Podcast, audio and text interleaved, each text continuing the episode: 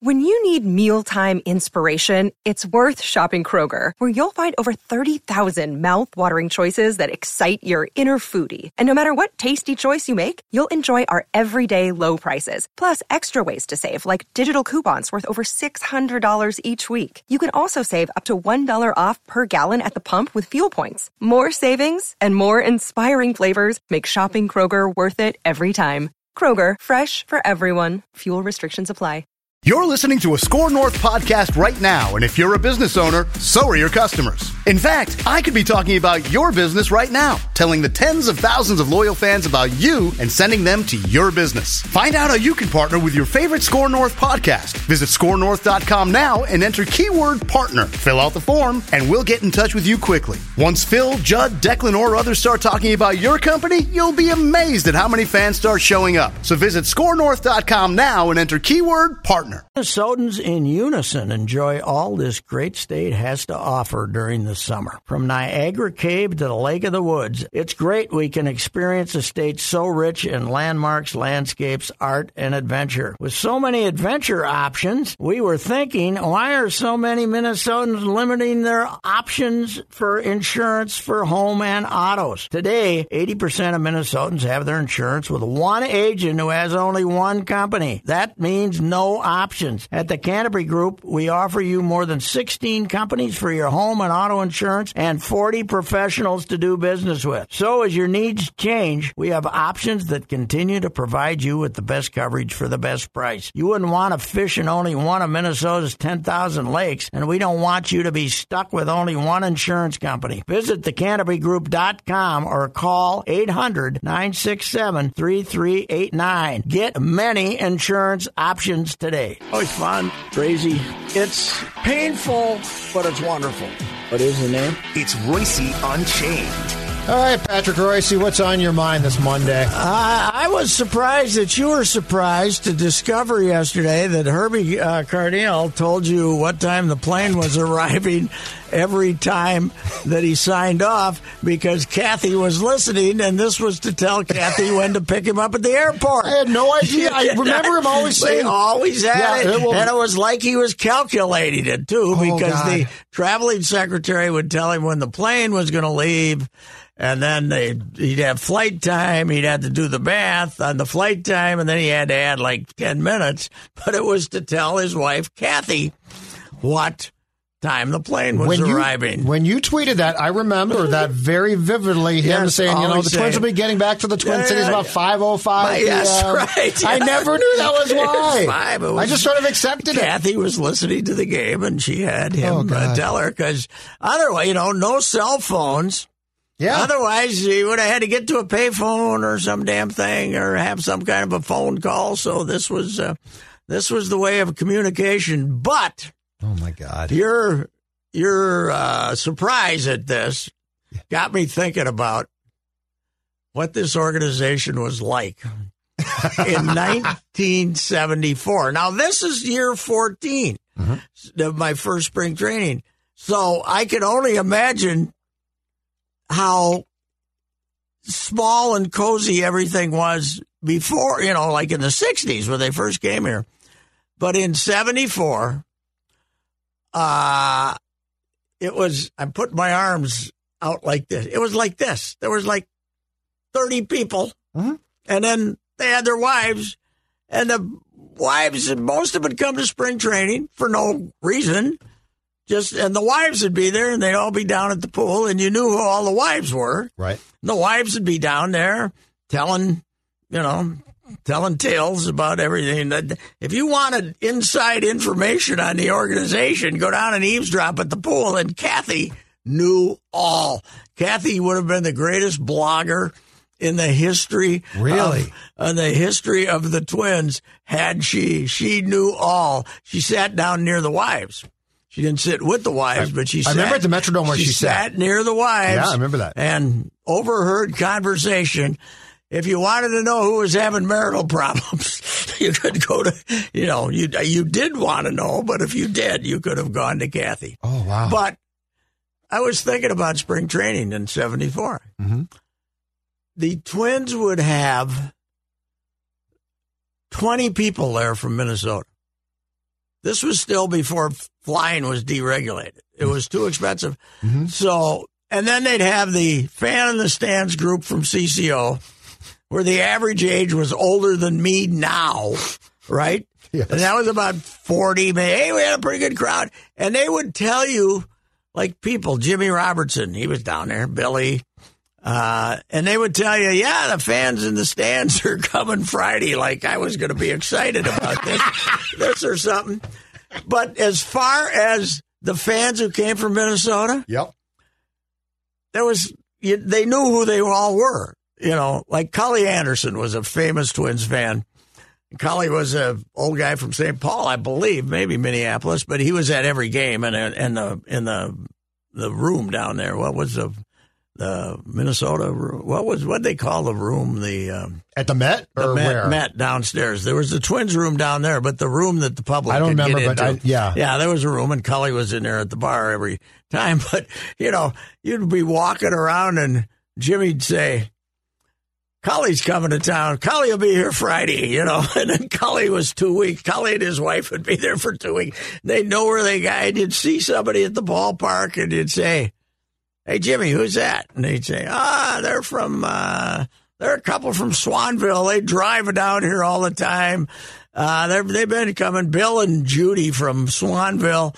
They'd come down here." They stop on the way with visit friends in Indianapolis. They know who they, where they stop, who the hell. They knew everything about these people because there were so few of them. Right. Nobody ever came to spring training. The, the concept of spring training Yes. trips, nobody had that. The only, because nobody could have, you know, flying was probably 350 bucks then, which is 1200 today, right? Mm-hmm. So nobody ever flew down. And then when you got there, you know, yeah, a lot of them stayed at the Twins Hotel, which originally was the Kaler.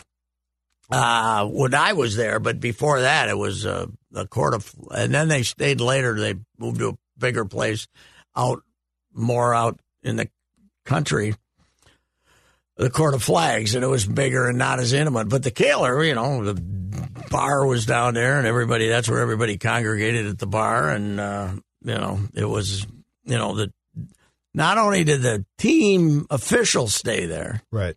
the players would the players would scatter around. Most of them would rent something, but but the fans would they'd get them rooms when the fans showed up at the hotel.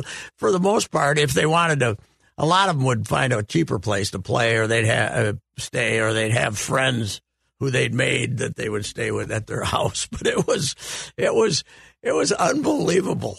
They I was thinking the the whole mass of humanity surrounding the twins then counting the wives was like 80 people you know and now you uh you know you have hundreds Well, look at the marketing hundreds. departments yeah now. but i don't know anybody Yeah. i don't No. know any i don't know any of the analysts or anybody Yeah. like that And they don't want you to, by, by the way. then, I knew who the hell. Back then, I knew who the fans were and what the wives' name were, and all the wives. We knew all the wives, and the wives were. Uh, they'd be down at the pool, and you know, some of the wives were like sixty years old, but they would be sitting around talking about this gentle lunch they were going to have because they were watching their weight and you know everything, and then they'd go out and had 12 drinks and a steak some damn place at night, but they were all, lunch was always going to be a little, A little dainty. I overheard this a few times because back then we occasionally, we wouldn't go to all the road games. There was three of us, me from St. Paul and then the guy from the Star and a guy from the Tribune. And, you know, if they were going to Fort Myers or something, it was like, an ungodly four hour trip one of us would go and call the other guys with quotes, you know, to, and then they they'd do the same for you uh, if you didn't want to make the road to Dunedin, which is to get to Dunedin back then took days because of the traffic. You've been up at Oh, Dunedin, the oh, road God. Well, and back then, I can't imagine, Oh yeah, though. there was nothing back then. It was gravel roads, but but the Griffiths loved Orlando. Because they went, the family went back to the 30. The 31 or 2 was their first year in Orlando. Mm-hmm. And Calvin told me about, you know, before the war uh, and through the war and maybe into the 50s, you'd go a mile out of town and you'd be on gravel roads and sand roads, and they some of the roads in the back were sand, and you'd run into another car coming at you, and one of you had to pull off to the side Oh my God. to let the other one through. And there was a because it was sand, you had to always have a shovel in the back because you might have to shovel yourself out if you were the one who decided to move over. It was like it was like you know you're running into somebody on these roads, and this this was. It was southern redneck as it gets before Disney showed up. Still, even I mean, Disney was just arriving at the same time I did. I think there was seventy two or three or something was their first year, but they were stuck out there in the in the country. There was no there was no uh, the golf courses. The the golf developments were just starting to be built because it's kind of tied in with Disney. But it was it, it's it's. Uh, I was thinking about it today. What a what a world it was. You know, Well, the ball, to that. the spring training ballparks were nothing. Oh no! You know, now you got boardwalks and all this. Tinker Field was just you should. Oh, it's it's a sad thing you were never there. It was. Oh, I was there. Oh, were you there? Yeah, the old man took me in '80, I believe it, It, was. it yeah, was unbelievable. What what what do you think? Maybe there would have been no boardwalk six. there. maybe was six rows of what they would have considered box seats. Maybe five. maybe and then six, the yeah. thing, and then about another eight rows of the grandstand. The Up towards the press box. the grandstand, the grandstand. Tinker could have passed for a town team baseball park Yes, in Minnesota. absolutely. Yeah. And the bleachers there was and then they built these ratty old bleachers that went down the left field line, but they never needed them. There was you know, some games there were two hundred people. Mm-hmm. you know. But the clubhouse, Judd, was uh if we put these two rooms together and it doubled it, that would be the clubhouse for the everyone invited to the major For league the entire camp, yeah. for the major league camp. And they had, as you saw, they had Tinker Field to work out, and then they had that half field next door where they could hit ground balls. But batting practice in in the seventies took hours. You know, the spring training before they started playing games. Right. It took hours because you could only hit one, one cage. You could only hit one place. And it was, you know, now we got now they, you know, they can get through batting practice in forty five minutes if they want to because they got them hitting at three different fields. And those fields had to be absolutely sunbaked because there's Oh, no God, way yeah. that George Toma was going picking up rocks in Oh, the, the field 70s. uh, next door was nicknamed Iwo Jima. Io, they always said, yeah, well, have you seen Kelly today? Yeah, he's over at Io hitting grounders. And they did grounders, and these guys would be going, ah! you know, you couldn't get your face in front of a ball there at Io. Yeah, and they were, they were, the other one was baked out too, but they'd put water on that one. But Io was just unbelievable. And Melbourne, which they had their minor league team, Yep. was unbelievable. It was an old airport uh, area. It was out by the old airport. That's where they stayed in these old barracks that used to because they in World War II the people flew in in and out of there, and these had these barracks, and that basically where the minor leaguers stayed. But the field were the fields were rocks, absolutely rocks, and they'd be out there and. Uh, and you know, I went over there to see Puck. I remember the first time, and uh, when he was, uh, they were talking about this kid, and uh, you know, he would have hit 900 playing in Melbourne because he could, he could drive the ball into the. It was like it was, AstroTurf, it was three times harder than uh, Metrodome. So turf. where where was that in relation to Orlando? Oh, it was a ways. It was over uh, two hours, damn near, Oh, because the road stunk. Mm-hmm. But it was right over by Cocoa. You know, Cocoa, uh, Which is where the is where Astros? Astros played, Okay. and that Cocoa Beach was where the, you know, I dream of Jeannie, and that's where Melbourne and that was the space center over there. They were just building the space center Okay. there, and uh, yeah, I went over there, uh, and we used to play. Nobody wanted the Astros. Finally moved to Kissimmee, and everybody was happy. But the Twins used to play them eight times a spring because nobody wanted to go over there. And Calvin would go anywhere if they gave him an extra fifty bucks. And uh, and oh god, I'd drive you nuts driving, driving over there. I told you that Mauch and uh, think Bill Virdon was the man. I can't remember who their manager was. It was Bill Virdon. It was, uh, Yeah, probably. but they, you'd get over there, and then Mauch and him would play like three extra innings because they wanted some pitchers. they wanted, they were looking for more innings. Oh, that's not for what their we do pitchers. They were looking for more no. innings No. for the pitchers, and you know, I've told you about the Cocoa ballpark. Is it was in the middle of the jungle Yep. and they used to get kids from the area to go out there early in the morning in the dew and chase the snakes back into the that might be lounge might be lounging in, in the outfield, chase them back into the jungle. Oh God. So those those kids, Florida raised country kids, little different attitude. That's towards how you snakes. become Florida man. yeah, right. Little different attitude towards snakes than we had in Minnesota. Ah! There's a garter Oh, are you snake. kidding? I see a snake. I'm going the other oh, way Oh, me- immediately. Me, too. They don't. You know, they they just you know. They, I don't care if they the bite you or not. I'm scared of them. No, no, me neither. I, slimy. I, you know, Yeah, I have no interest. To do with it, but yeah, it got me thinking about how great it was back. And the and the lunchroom, the cafeteria was as big as this studio. I'm surprised it was that big. And the players ate in there. Oh, okay. And they had a crotchety Russ. What was Russ's last name? Russ was the chief, and Russ would have a couple of toddies, and Russ was mean, was meaner than a snake.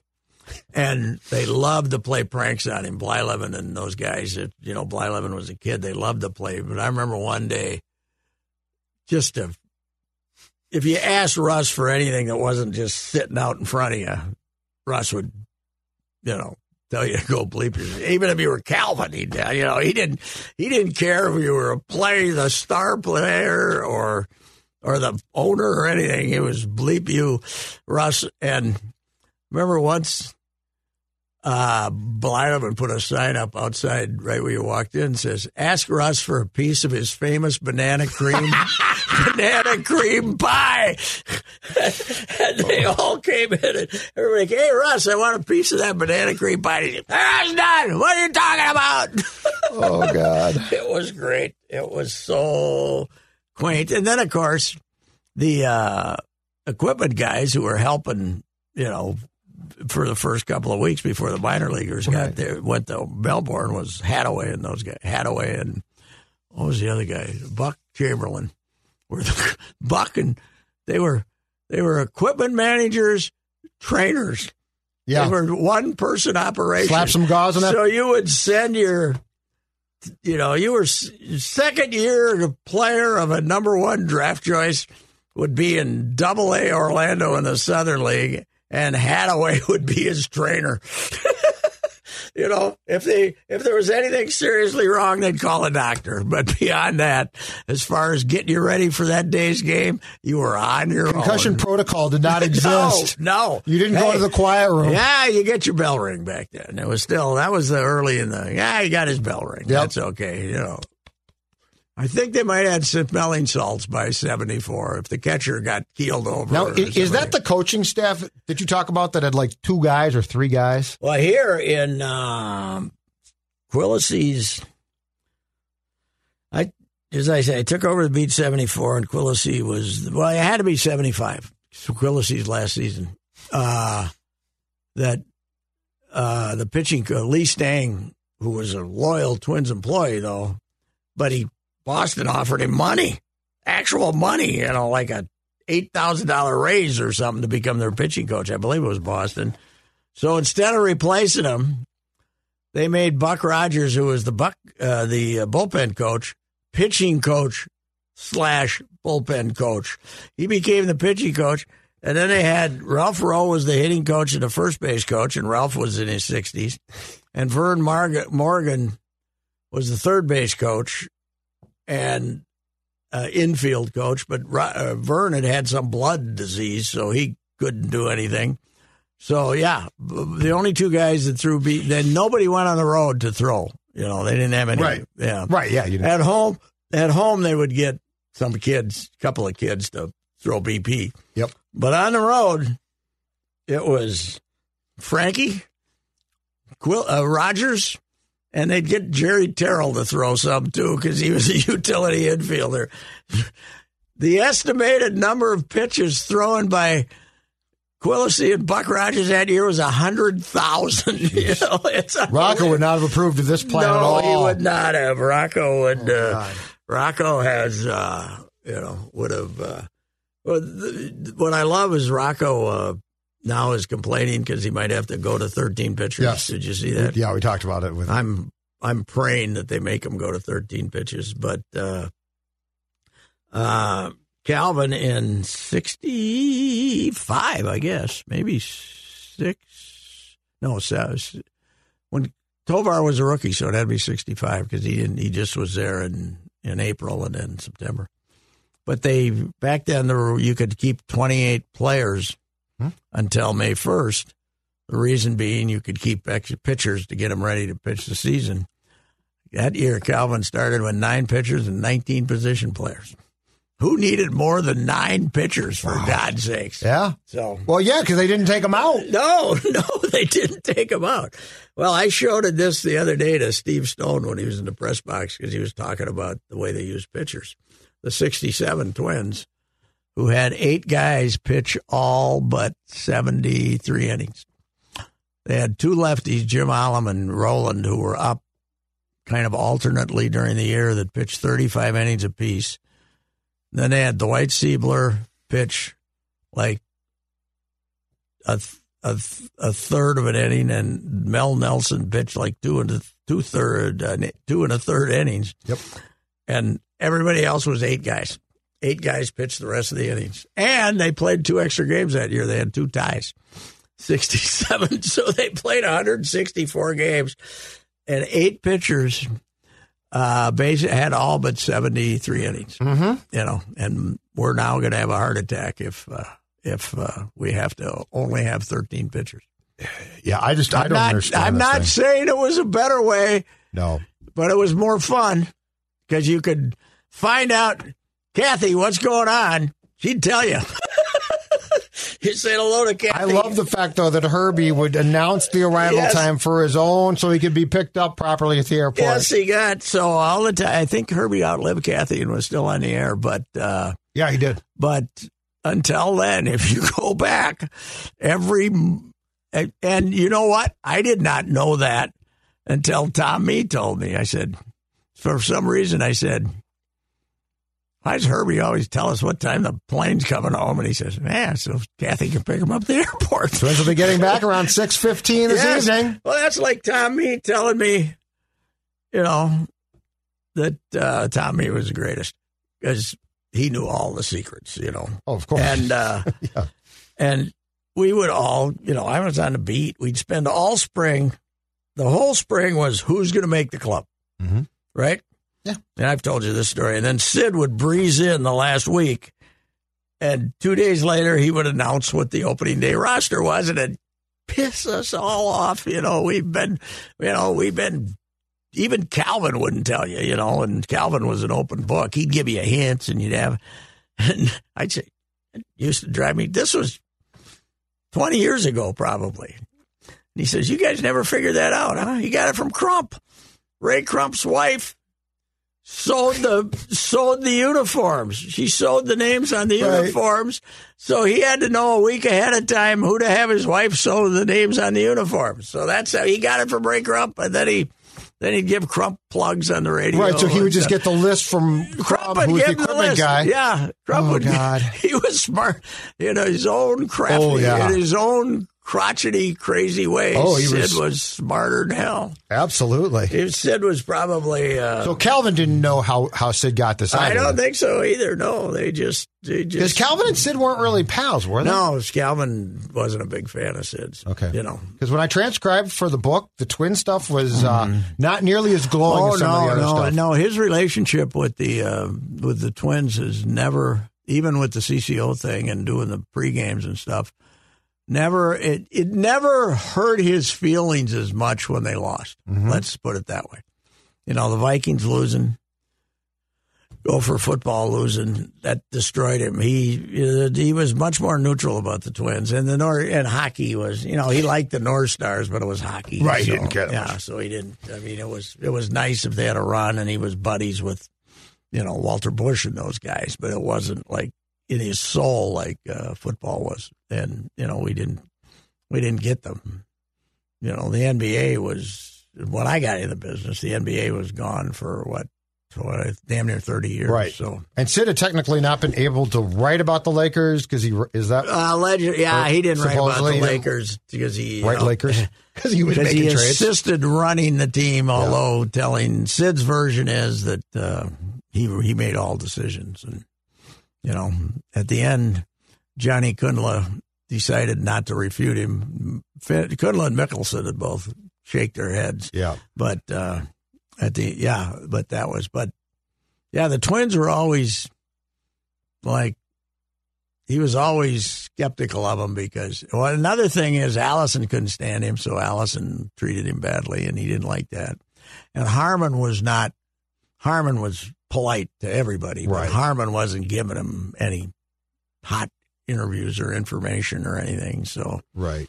and so it it was not he didn't have that close relationship with the twins that he you know where the Vikings were like ah well Max Max wasn't involved either you know if Max was involved then then it was very important to sit because they, they went back a hundred years so anyhow that was that got me thinking when you uh, Oh, the Kathy- old the old sports days. oh god yeah Like Al, you talked to Al last. Yeah. Shaver. I mean, that stuff is so fun. Yeah, well, Albie was, you know, sitting there, and I I loved him. I was I told you this, I guess, that I'm kicking myself for never getting in the car with Sonmor and Shaver and riding to Houghton or someplace with him. Oh, How great would have that been? You could have written uh, two chapters of a book just going up there. Those broadcasts, And- and- Pat. Oh, yeah, with uh, Al kind of being objective and Glenn- Glenn, cheering mightily and, and ripping the officials at every And turn. Al really never had to work with a second guy. I mean, Cannon would show up right yeah. on home games. Well, he worked right? with Ted Robinson for a couple of years on home games, but he games. worked alone. Yeah, on the road. Yeah, he I, worked. I don't think he ever had a partner on radio road games. And the then at I the end, Norm gave him strength. uh, Ralph, right? He gave him Ralph. He gave him Ralphie, and then and then at the very end, the last year or two, he gave him some TV games because he, he was so identified with, the team. Oh, really? Did they tried to- TV? I can't Yeah, in fact, that. the last game the North Stars played in Detroit was Al and Wally. They paired him up on TV. If you look at his bio, it says he uh, did uh, Wild Games the first year, which is not true. What? He might have. He might have appeared On Al's when bio? Was, yeah, it says. No, uh, he okay, never- No, it didn't. I, No. I said, Al, you didn't do, it. and he said, No, I never did any of their games. They might have. He came into town for the first stopped one. it. Well, they the named, press the, box. named the press box Yeah. after him, and he might have hung around and. Bob Kurtz told me that at one point in time, Al was joining him on like p- part of the broadcast for the Wild in the first year, and Kurtzy told him if you'd like to do, you know, if you want to jump in and do play play by play, he said, "I'm done." Oh, he'd get him between periods or yeah, something like but that. Al said, "I'm not doing play by play anymore." Yeah, yeah, he was good. I mean, I I had him on a speakerphone, and he heard me clearly, and his mind was sharp. So, but I, I was surprised he's ninety six. I thought he was mm, maybe ninety one or two. Yep, So and he he actually got out. he was a veteran announcer when he got hired here. Mhm. One story he told me, which I didn't get in because of space reasons, Mhm. his dad said to him when he took the Minnesota job, his dad said, couldn't get a job in Canada? You couldn't get a job with an NHL team in Canada? And he said, Dad, there's two teams in Canada. Toronto and Montreal, Yeah. and they've had the same announcer, and they aren't moving. As, Foster they- Hewitt ain't quitting they in aren't moving- 1967. They aren't moving aside legendary announcements to make room for me. So uh, no, if I want to do the NHL, I got to go somewhere, and Minnesota's as close to Canada as I can get. But it was his dad, as a true blue Canadian, was Funny. Very upset. Oh, why don't you do one of the Canadian teams? And he said, you know, we forget that there were two. Oh God, yeah, There were two. yeah, And six in teams fact, before that. Vancouver was the only team the NHL added, right? The others came out of the WC, W, Winnipeg, Quebec, and uh, Winnipeg, Quebec, Calgary, Yeah, at and the time- Edmonton. Calgary and, and Edmonton. Vancouver wasn't. I don't think joined the league till 1970 Yeah. Because Al, Al came here in '67 when they expanded by six teams. So Calgary Was Atlanta. lost lost their team and No. then got Atlanta back, or No. or they when they when Calgary they didn't were- have a team.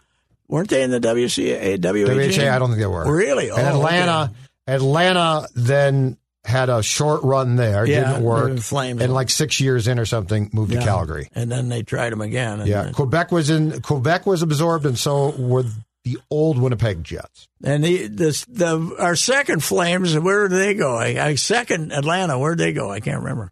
Uh, they're, they're the Jets now. They're the so Jets. the Thrashers Okay, became the Jet- are the new uh, Jets. The old Jets are the Phoenix or Arizona It Coyotes. is amazing that as well as hockey's done in the South, that it, they went 0 for 2 in Atlanta, right? Yep. Especially the second Well, time. and the Coyotes are about to play in the Arizona State building next season, which is going to seat like six thousand. Because they're uh, of their feud with Yeah, Glendale. yeah, I think they got. I think they were booted from Well, Glendale. Glendale's mad at them because of what, they're- weren't paying their rent, right? They Well, supposedly the, that was up for debate, but so they got booted from there. They're going to play in the small building, and they're trying to get land now to build a bigger building, but I don't know what's going to happen. no, they should. There's something weird there. I don't know why why they, they didn't move about five years ago. yeah, Kansas City or someplace, you know. I, but I Or mean, Quebec before the Phoenix is a better market, but uh, yeah, but it hasn't worked. yeah, it is. Uh, I, I wonder if they ever got as good as uh, Florida. By the way, Florida's. Uh, Florida will probably be back to six thousand next year if they uh, get swept by these guys with this club. This is very remindful Uh huh. Of that great Tampa team that got swept Yeah. in the first round, right? Except they're getting swept by a better team in the second round. And I don't, Tampa. I don't know that our old friend Bruno is going to survive this thing. No, they'll blame him probably. Because he said, I, I mean, he came out and said on Sunday basically they want it more, which is a big problem in hockey. "Yeah, You know, they're getting the pucks, they're doing this, they're doing that, and we're just not. I wouldn't agree with that. I would think that it's just you got to, you got that team is now crusty. Yep. Tampa Bay Well, they is now retooled. crusty. Yes. You know, they they, got- lost to they Columbus. Got, they got Corey Perry, do they? Yeah. He's Where- when did they get him? uh, he bounced Halfway from, through the year? No, what? no, no. He signed. Uh, I believe he, he was a free agent after last year. So he he's been to the Stanley Cup final now. Dallas, um, they lost. Montreal, they lost. Mm-hmm. And if t- if Tampa goes back, 3rd consecutive year. Yeah. Well, they, uh, you know, they're they just- got bigger. They're they're just they changed their whole approach from being this high, one of the most high powered NHL teams in history to they're now mean. Mhm. So But mean is what you need in the playoffs. and uh, but the coach of is the coach of that great team, offensive team, still their coach? John Cooper, He's still Yeah, there, right? still there. He's he's had a pretty good run. He's a been really good run. They never fired him, and when they were One time coach of the Green Bay Gamblers of the that right? USHL. All right. Well, anyhow, so uh, uh, that's anyway. That's that's our thing. Uh, as far as the uh, Twinks on the field, that was a nice win yesterday. a nice comeback, yeah. And I cannot. This was one of the days where I'm not upset about Buxton and Correa and those guys not playing because Sunday, it's the week. TK and then Gardy taught us the Sunday lineup. Well, and Craig did pinch hit, so they Yeah, got him off. yeah, they put him on his him- feet. They put him on his feet to pinch hit, They- which was uh, which was amazing. Straightened Buck- him up and put him on his feet. Apparently, he doesn't need the warm up that Buck needs, like eight nine hours to get ready to play.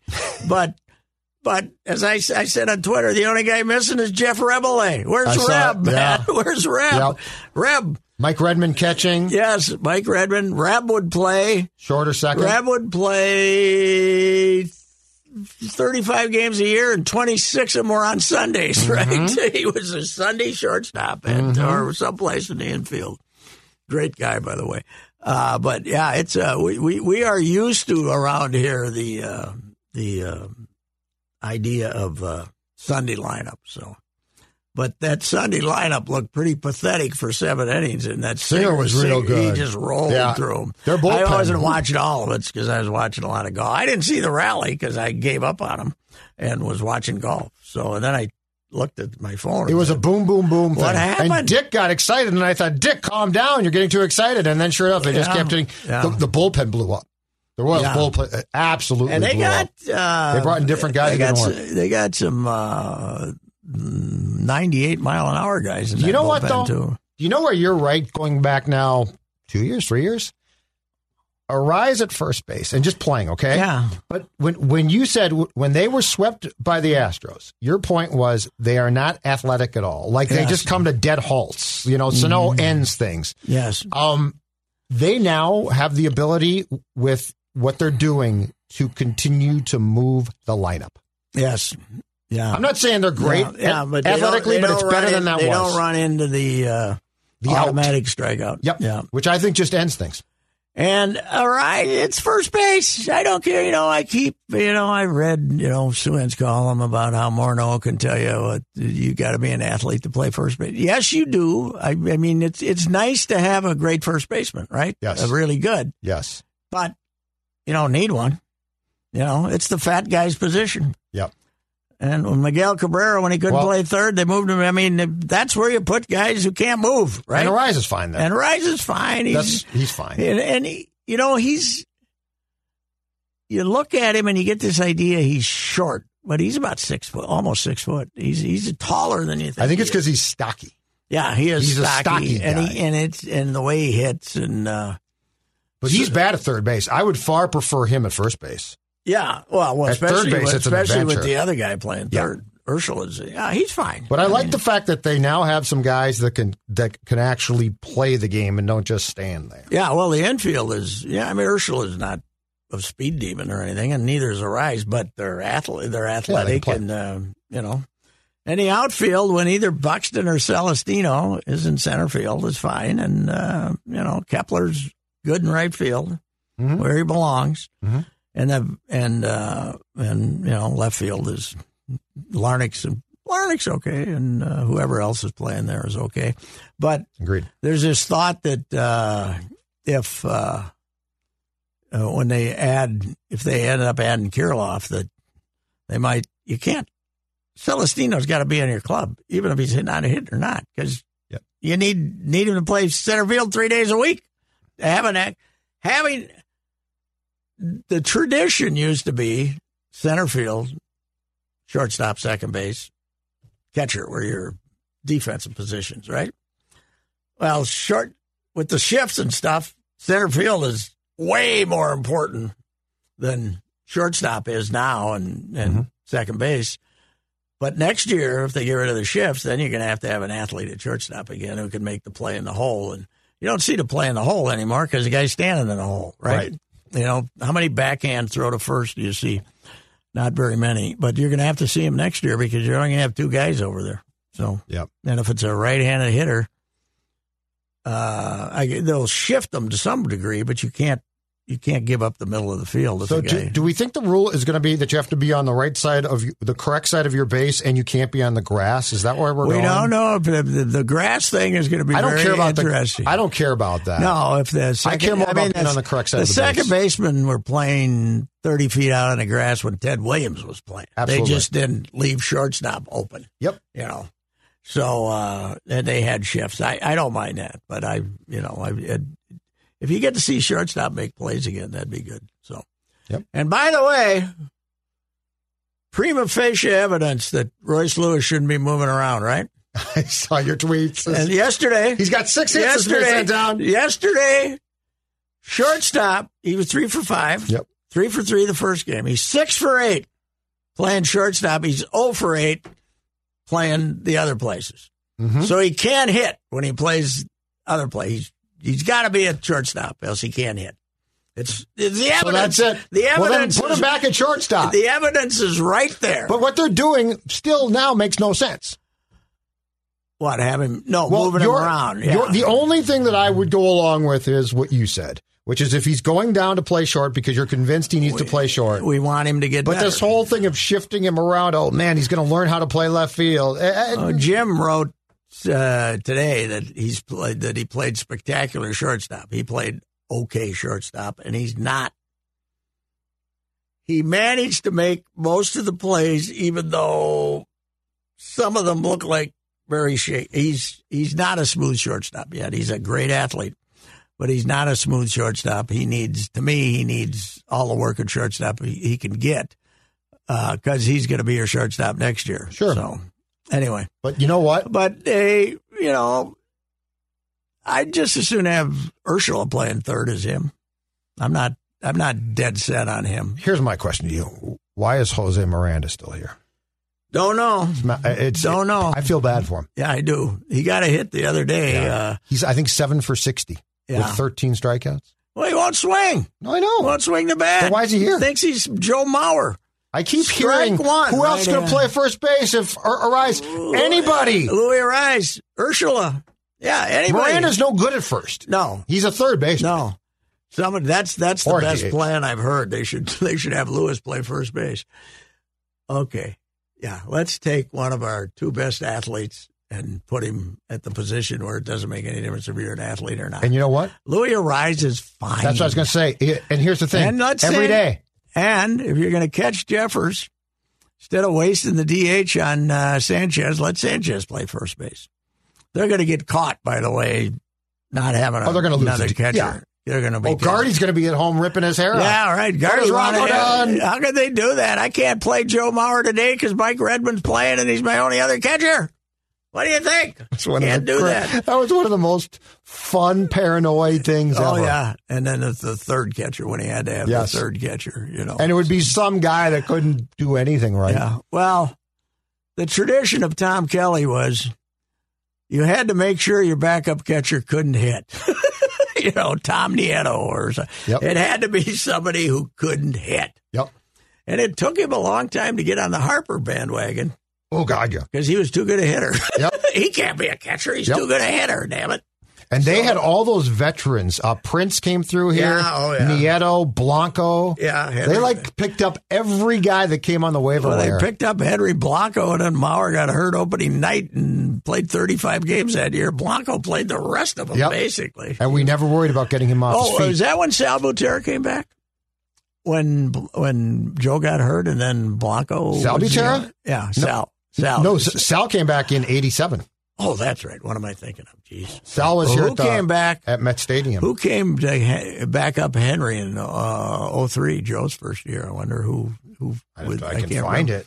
I don't can't remember. remember. who their other catcher was that year because Henry was Henry was here to catch. That 20 period's all kind of a blur to me. Henry was on. here to catch twenty five games, and then uh, and then he got Joe. got- 2003, right? Yeah, 2000. I was just gonna say Joe got hurt opening day. Played 35 games. I think. Yeah, he tore the meniscus. Yeah, first day. It was slipped on the uh, wonderful Metrodome uh, turf there. Oh, yeah, the warning track. Mm-hmm. Um. All right, so I'm looking at 2003 stats. Three stats. stats. Catchers: Tom Prince. Okay, that's games. when they brought Prince Rob, in. Rob Bowen. Yeah. Um, Pierzynski. Wait, no, no, no. This had to be 04 that Joe came up, right? Oh yeah. Oh Okay. Yeah. What am I thinking of? Pierzynski's 04. still Oh yeah. Oh Joe. 03. Joe was 04. Yeah. Brzezinski was traded after 03. Yeah, Because that was the famous. I'm off by a year. All right, uh, Blanco, Blanco, 114 games. Not concerned about him being No. on his feet. And and who? Mauer ended up in 35 games before he, or so he missed. Uh, Pat Borders. Oh, That was Pat Borders who played for Toronto. We thought he could get some hits, but he he was Pat Borders as a catcher was a pretty good hitter. Yep, But he, was, another guy who changed positions and they made him a catcher. He was a World Series winner though, He was, yeah. He, way back He was pretty good on those teams. So he had to be a, 286 up here. he had to be a crusty old veteran by then, right? 41. 41? 41 years wow. old. God, did they have Unbelievable. I would have never guessed that he was on that team. Never guessed on that team.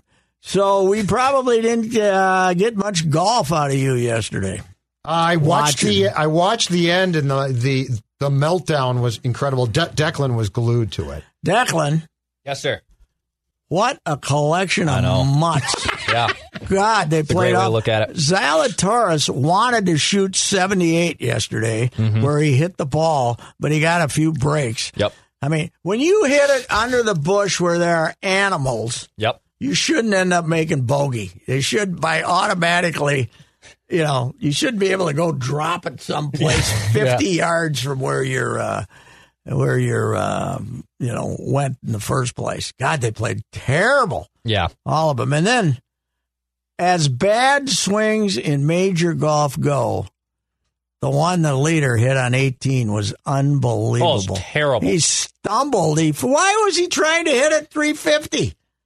Why No did he idea. hit it I 270 think down his the heart middle? was pounding out of his shirt. Yeah, well, he was completely psycho. He was just taking, and he ran up there when he got to the tee box. He ran up there and put it in play before he, you know, vacated his bowels or some damn thing. He was so terrified. God, it was unbelievable. Well, even the uh, the chip to get on the green It was terrible. was horrible. Yeah. I've I've I have flushed better ones than that. for Yeah, sakes. got to make this one. Oh, he was he was completely gone. He now the play before he damn near made that uh, the hole before he almost made that putt. That Yeah. uh, I mean that was the only good shot he hit in about the last three four round holes. But God, what a collection! And then JT's JT wanted to kill himself. Yep. After missing the putt on 18, he looked Oh, like yeah. his whole family Yes. had died. And then he ends up in the playoff. He said, What the hell? Talk about a gift. I was on. You know No. what I noticed? Another thing, What's that? and JT's another example. Every time one of these really good golfers, mm-hmm. fiance shows up, Yep. she's always a pretty good looking girl. You think? You think? You think that's just by coincidence? What do you think? Oh, I think it's just yeah, happenstance. You know what it is? I don't want to get true sick. love, no physical attraction at all. No, no, It's true no. love. She had the personality that uh, convinced me. Damn it! uh, and this was another young, attractive lady, and uh, you know, but a lot of these golfers too, they don't get married till they're 28, Do you know what I feel that we don't see in golf 30, from, 32. from that t- type of thing? I don't feel like we see e- even mom and dad aren't really big. I feel No, like golf. Yeah, I feel, yeah, right. You don't get the chunky. They're all sort of They don't get the chunky. yeah, parent- like parents. dad. Like dad Parents. doesn't waddle out there. No. You know. I feel like the parents are ordinarily in Yeah. good shape and look to be extremely rich. It's interesting how Lumpy got lumpy because Carson was a, you know, just a Yeah. a great player, normal sized fella, wonderful guy. So, uh, but yeah, you're right. They, uh, they, uh, but they're, uh, you know, they're always Yeah. they're- TV is more TV is TV golf is kind of the last of the places where you got the perverted cameraman always showing you shots of the good looking girlfriend, right? Mhm. Because you know, in, in football and baseball, it used to be that way, but Oh, then I God, yeah. think I think they got shut down, right, Yep. from from doing that. Uh, Monday Football used to be a series of that. yeah, that's right. with with I think uh, thank yous paid after the telecast. yes, yeah, we, we kind of, but golf still, you know, it's it's a leisurely day, and Right. although usually not in, not on every hole, you know, like they. No, but there's a lot be. of time to show stuff. yeah, there. Like you're looking for right. things. That is, and uh, I was glad Justin Thomas won because none of the other guys deserve to. You know, he's the only So guy. what that, He's the only guy that played good on Sunday. So what what happened to the top players? Thank God. Where were they? Zalatoris had never won. Oh, oh, this. No, no, no. In this tournament, where were the top Rahm players? and those guys? Yeah, the guys we talked about last week. Uh, it they have really tricked up that golf course. It's uh, it's uh, they got some funky stuff going on that wasn't there before, and some of the greens look extremely small to me. It's an The old PGA is ordinarily not that tricked up, No, right? they but they, yeah, The they have gotten there in the last few years. They're, Interesting. They're, they're playing them tough again, and uh, you know the the secret is uh, rough. That's uh, if you got you know if you grow the rough and you make them hit a if you and the other thing that they're all doing now to these golf courses is giving them runoffs. So you look at these greens, okay, and you say, well, he's going to hit the green, but you got to hit about a Yep. a three yard area of the green. Otherwise, it's going to run here, run there, run there. The the secret of success to protect the golf courses is not a lot of. You can't get that Wednesday rain. You can't get that four inch rain on Wednesday that. Uh, that softens up the greens and keeps them soft. Because if you can get the greens hard, then you can protect themselves. Because they, they are they are they are trying to hit the puck, hit the ball to such small areas. The other thing is, what was that? Uh, what was the par five, Declan? Six forty. Yes. Six forty. Yeah. Six forty. And then one of the par one of the par fours was five forty. Yes. Five forty. So they're they're just it used to be you couldn't have a par four over five hundred yards. Right. But now they're saying, the hell with you guys. If you're gonna hit it Yep. three eighty, we're gonna Do players complain about this, or do they? Not really, because they know if they complain how they're going to come off as Yeah. whiners. Yeah, but they used to. Every U.S. Open, they complain about something, but uh, Oh yeah.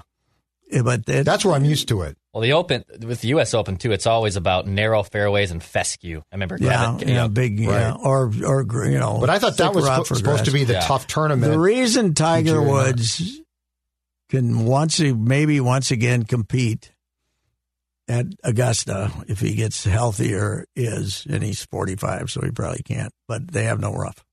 Mhm. So there's not you know there you can miss a fairway and you can you know the trees aren't that far away but you can yeah, when you miss a fairway at the U.S. Open or the PGA, You're you're. Yeah. hitting it out of the garbage. Now, St. Andrews would be a good spot for him too, because if the wind doesn't blow, the winner will be twenty under. If the wind blows, the winner will be four under. you know, it's all those golf courses are all based on whether the Tiger going to play in both tournaments now? I don't think he'll play in the U.S. Open. What do you think, uh, Declan? I don't think he's going to play in the Open. what do we got? What's Where's the Oakland Open? the I- U.S. Open this year. I keep her forgetting. oh, it's well, the U.S. Open's in Oh, August. Boss, it's at uh, no, it's in July, right? Uh, this at- year, it's uh, uh, oh, the U.S. Open's August is in. Oh, I'm looking at tennis. Yeah, Wrong one. It's in uh, June, I U.S. think. Open it's in, is it's Father's in June. It's always in June. Yeah. Father's Day. It's at Boston. That's where it At, is. uh, It's yeah. at the country It's club. pretty He- quick, is the point. He Yeah. might play there because it's uh, not a long golf course or a grueling. But he was golf course. struggling by the end of this one, man. They're only going to let, I think, twenty thousand people on because I, I covered the U uh, the Ryder Cup at the country club in ninety nine or 90, 99. 99 was the when we ran on the court. Yep, all hell broke loose. Yeah, it was brutal. The big comeback. Uh, and uh, but the it's an old, old, old golf. One of the original golf courses, if not the original. Sure. But the tees and the greens are right next to each other, so there's Okay. no room for people. They and they let an ungodly number of people on for the Ryder Cup, but they're not going to. The Ryder Cup thing is one of the. It was chaos. Oh yeah. Oh, it was. I remember watching it. It was complete chaos at the end. Uh, generally, you could go out to the Ryder Cup, and on Sunday you could see something because there'd be twelve matches going on. The rest of the time, it's just terrible because uh, you know you only got four matches going on at maximum at one time. Yeah, like you the- get all those Like people. here, you couldn't see anything. In No, no, drunks. no, you couldn't. Yeah, and people didn't care if they see anything or not. I will say, Pat, uh, this weekend was the perfect example because all I heard going into this weekend or going into the PGA Championship was, all right, he's he's finally gotten his game back. He's had a nice couple finishes here. Is His Spieth is going to take it, and Oh, yeah. then Jordan Spieth was exactly who Jordan Spieth is, man. It all comes down to his putting, and he was he he never was in contention all day. I'm actually surprised Rory did fall off as hard as he did And after he the can't great opening putt round. either. He can't putt. Yeah. That's the reason he can putt some days, but he's not a. Uh, you know who told me this years ago? Corzo. Mm-hmm. Corzo said he'll never win the Masters because he can't putt, and it's a putting contest. And he's right. He can't. He's not a.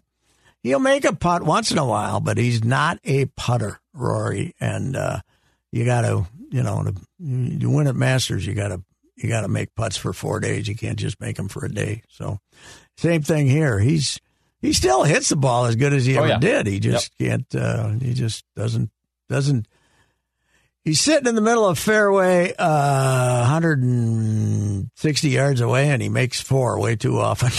you know, he- Yeah. instead of three. So he's. Uh, but yeah, I guess everybody thought that this might that he might be playing at his best. But uh, Spieth, though, I watched him for a while the other day. Has he ever missed a putt where he didn't bitch? Yeah. Oh, well, he's bitching off the tee. Yeah. That's the best part. Yeah. Jordan, you've got to be better when he's just shaking one to the right. He doesn't swear, right? No, he doesn't. But he'll Yeah. talk. He talks He to should the, in swear. the third person. You know what? But every If you're gonna putter- talk, swear. Every putter, he goes, ah. Yeah. He's like, he's like Tom Watson, only way earlier in his career. Tom Watson made every putt. Tom Watson was the greatest putter in golf history until because he could always try to make every putt. Yep. Because if he had a four or five footer coming back, it was automatic. and then he started missing some of those five footers coming back. Right. And then he got twitchy, and now he needs a damn you know, a thing with a, a golf club with a head on it the size of a broom to try to make a putt. Once he stopped making the five footers coming back, then he had to let the ball waddle down towards the hole like everybody else and didn't didn't make a, a you know the secret of being great. And that's why tiger was a great putter because he never was worried about being five feet past the hole. He made those you know he made those.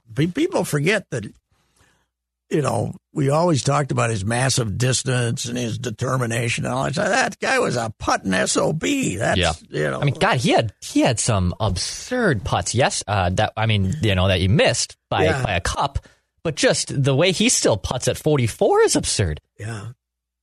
You know what I've noticed about him, and in this case, I'm not going to deny it that, that that he was hurting. But when Tiger had all his ailments, he kind of became like Gogo Gomez getting thrown out at second base. the agony, the agony increased was high. as he was Sure. as he was making bogeys. And but yeah, I mean, I don't blame him for not playing Sunday. He would have been he would have shot 85 probably. So the way the golf course was set up on Sunday, he might have shot 85. I think- but he didn't he didn't belong there. He should have he should have, you know, he was not ready to play that golf course. I wonder if he's getting a little bit, if he gets something for playing, especially from the network. Because just his I just his he- presence I don't a think he has to, but his sponsors are certainly happy to have well. him. Yeah, I was going to say there's got to be a financial payoff, and then if he pulls out now, he's 45. Isn't he doing the big Rolex commercial? Didn't I see him with Yes, the, I, the I big believe. Rolex? I, I Oh, yeah? See? Rolex. And, yep. and See, poor, poor. Rolex. The only the only watches you can sell anymore are collector's items, right? 'Cause I'm one of the. I don't have it on today. I don't wear as much as I used to. Dawn wears But, uh, one. most women of, wear 'em now. Most of the world doesn't wear them anymore. I don't need a watch. I've got a phone. I always I wore one forever. But you know what? When I was a kid, younger in, in my twenties, and and I didn't start start wearing a watch probably until I was in my early thirties. For ten years, I knew what time it was because I was, you know, I would wake up in the morning and wouldn't have to look. I'd know it. I'd go, nah, seven twenty, and I'd be within five minutes. really. I, you know, for some reason, but wow. then I got a watch, and now I'm like, you know, what time is it? I, Right. I, I don't know what you know, but you know, So you basically g- gave away this great gift you had of yes, being able yeah, to sense because I got to watch. Because because you got to watch. yes, yes, But those watches, man, used to be like the big watch. Mhm. I never. I went. To, The old man had a big I, I always tried for the small ones. 'cause I never went- hit them on doors and stuff. Otherwise, the big ones. I, I went for. Plus, you know what? ones. Never present an opportunity to get robbed. Well, that's a new thing today. Hey, Here, at seventies, you could be walking down the street. I'm driving with the top down down Plymouth today, no problem. Yep, waving yep, to my yep. waving to my friends, so it was fine. It was I, I I trust my fellow man. I'm just saying, in I the seventies, you could get fellow man. robbed too. Oh yeah, Downtowns weren't great in the seventies. Yeah, but you know, uh, Yeah, it, they, it was they funny. Weren't, they weren't. What were New we York wasn't great. watching? What? Oh, we were watching the first episode of the Apatow's uh, documentary on uh, Carlin. George Carlin. gonna turn that I got on last night. I got to watch Watched that. the first two hours. the Apatow stuff's great. and uh, it, it brought us back to the. Uh, I mean, the riots we're having now Yep. are nothing compared to. I mean, there, there's you know there's some bad stuff going on and burning and stuff, but uh, there was some hell being raised Oh, in God, the Vietnam, man, in in the- the, in late the sixties. 60s? Yeah, well, first the civil rights movements, and then the. Uh, Yeah. and then the we, civil rights movement followed by the Vietnam War was uh, that was a See, that was a raucous period. Boy, I, I didn't watch the. I didn't watch his the second. It's the first one's two hours, so the whole thing must be four hours. Huh? the Shandling one's the same thing, really long and really good. Well, Shandling, I love, but Carlin had really gotten unfunny. Really gotten Really? terribly unfunny. I got to watch this. at the end of the kind of he, he was uh, and and then he had his comeback but all he was Like doing was, he was he- doing all these word you know Yeah. plays peas and stuff like that Like and and then 70s or and? Saturday night uh, was it SCTV that did the devastating uh, uh, parodies of him that really hurt him to the truck. SCTV did? Oh God, Oh, I loved just, Just lit him up about. Have you ever watched it? Oh God, I loved SCTV. Yeah, the uh, what was the what was the John what was the John Candy, What uh, was the Flaherty character?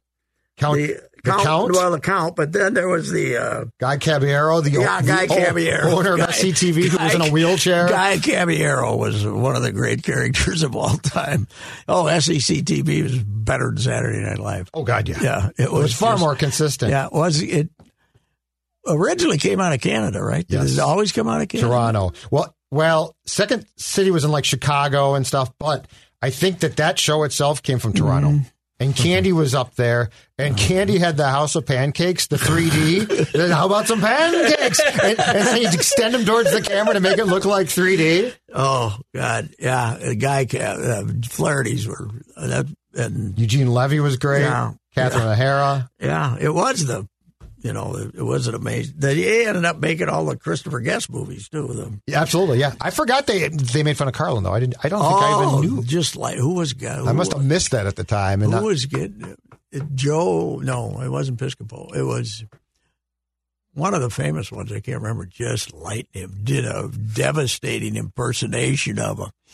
What? A, there's a there's all these vegetables called peas and stuff like this, and it was you know I never was a huge fan of his. Mhm. He's fairly funny, but uh, I, I I don't know. It's uh, you know I was he, he had to come back and he was pretty good with his comeback, but uh, it it, it he, he certainly fit the times, you know, when he started. But he boy, he was really bad in the late. Well, and I didn't know that from. So at, at the start though, he he was like on comedy hours, and he was pretty look clean cut. Yeah, oh yeah, Which is before my yeah, time, Yeah, well, I mean, I didn't even know about his big uh, his big break was the John Davidson Oh God. vanilla, the most vanilla show in the variety. Back when we had all these, hours. everybody who had two hit songs and was a had Paul the- Williams, had the, Hour. had the clean cut white image. Yep. Could get himself a variety show, and he was on the he was the most ill fitting guest on the John Davidson show. And there ever- was more coke done on those shows Oh, than God, you could yeah. shake a stick at. Yeah, his wife, who's uh, gorgeous now later in life, and at least when she's being interviewed for this, was a hopeless alcoholic. She became, and, and she's admitting it, and to the point that they she weighed eighty five pounds, and they put her in the hospital and thought she was going to die. Jeez. So, yeah, she was that that daughter of his. Uh, she grew up with him. The old man doing huge amounts of coke, and uh, the wife being drunk all the time was uh, was uh, interesting. But it's yeah, Apatow stuff is uh, is uh, Yeah, his Shandling He has thing, such an appreciation. I got to watch that. I love. It's Shandling. off. The, it's really long. It's off the charts. Good.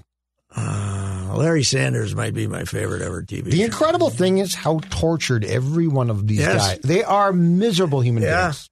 Shandling was Shandling was miserable. Shandling. They always say was playing himself. Yeah. on, on, on, Oh, Larry Sanders. on one of the Larry Sanders is Artie Rip Torn. Rip Torn was my favorite. Is uh, the the assistant, the gay assistant, right? The, he went from the the woman assistant to the gay assistant. I, yeah, I vaguely remember. It's been a while since I've and and uh, and then they had the uh, the the the homophobic guy that kept insulting him and was going to sue him because the guy the gay guy was going to sue the Larry's show for for Yeah. sexual harassment and Artie and they they put him in a room to try to you know to solve their problems and they go in there and Artie o- opens the door and they're kissing. You know, they're like having this romantic kiss, and and uh, Rip closes. Rip, Artie closes the door and says, "I think they settled out of court." was he was Artie? That was one of the great Artie characters. was the greatest. What he d- used to tell you about his romance with Angie Dickinson and stuff like all these made believe. and the guests who agreed to come on and play yeah. the roles. Oh, yeah. And then Larry, because you always think like when when they, they go to break that Yeah. the host is saying something nice, be like, "You effing, you're full of it." oh yeah, they they would yeah be willing to make uh, you know great fun of each other. It's like it's like that six part uh, series that uh, Ricky Gervais did uh, on the extras. Extras. when they'd get you know they'd get Patrick Stewart came out as a complete, you know, almost pedophile, sexual maniac. Kate Winslet comes out and she's smoking and dressed up like a nun and she's smoking and scratching her crotch and doing swearing everything to get to get them to uh, come out and it, it's amazing what good sense of humor they have you know a lot of them Yes. but, uh, anyway what uh, sportsy uh, thing do we have? Twins is about it, huh? Yeah, twin- Twins It really golf. was a dull week. It Twins, well, I, I mean, there's some there's some great hockey, but it's not from the wild, so we don't care as much. And no, the basketball games are actually the playoff games. Are, The basketball games are interesting because they're all 20. The Yeah. series are okay, but they're all 25 blowout. Oh, And Wiggy. Wiggy. Wiggy's playing Wiggy's a monster. Let's stop giving Gersson uh, Executive of the Year awards considering he left us with D'Lo and gave up a high draft choice. Wiggy's incredible when the pressure is not squarely on Wiggy. And I think, uh, you know, you know what PJ would say? They have a good culture. Yep. Yeah, he would. We don't. Yeah. At least not when he was there. He had- Absolutely. They, I mean, they got. I don't think you know Jimmy Butler's leadership way was to tell you what a complete wussy you were, right? Right. Pansy you were, and uh, you know Right. you were soft and abuse you. Yep. I think Curry and even Damon will Damon will say, "Hey, you know, do this. Come on, join the party. Yeah. have some fun here." And Yeah. and Yeah. uh, and that's a you know he's a he's you know he's the nice thing is he can have they can have a four he can be the best player on a court one game out of five and that's fine right Mm-hmm. he was Exactly. yeah I mean it doesn't, matter doesn't if yeah, to- yeah he doesn't have to carry in fact, you go to one of their games and you, you and Wiggy goes twelve and four and Mm-hmm. three, and you say, yeah, okay, who cares? here was a big deal. you know who's really helped that team is that Jordan Poole giving them a third guard to Yes. go with. Uh, I mean, that guy's They've done a very nice job of this guy? retooling that roster. Yeah, yeah, they're probably going to win it. Although the uh, the Celtics will. The uh, Heat would be great win fun, though, huh? Yeah, they'll win it. Butler against Wiggy in the NBA Finals. Oh, it would be. Wouldn't great. that be fun? Yeah, it would be. It would be. But I think Miami. I still think Boston's going to win the series. I, I think they're better. You know, Boston's turnaround from what was it, about Oh, oh 20 time? games in, you had to get rid of the coach, and Yeah, and Brad it was impossible to play Brown Yeah, and uh, smart. and uh, Tatum. Brown Tatum. and Tatum together. Yeah. and it was impossible because they played the same position. And Yeah. If I was a columnist in Boston, like my friend O'Shaughnessy, I'm sure he's had some columns that he had to eat from back then because he did quite a bit of Celtic stuff in his day. So, yeah, it is an amazing turnaround with a Yep. European coach that we never, none of us ever was a of. Nets assistant last season, yeah, I think. Yeah, Jeez. yeah, it was quite a hire by uh, uh, uh, Brad Stevens Mm-hmm. to uh, replace him. That's for sure. All right, sir. All righty. We'll talk to you next Yeah. week. If you have questions about your retirement savings, do what I did and work with a person that knows what the heck is going on. Uh, work with Josh Arnold, Mr. Money Talk. My guy Josh will give you straight talk and not sugar coated advice. Learn how you can benefit from Josh's focused approach by setting up your own no cost, no obligation 48 minute consultation to review your investments. Call Josh now, 952 925 5608.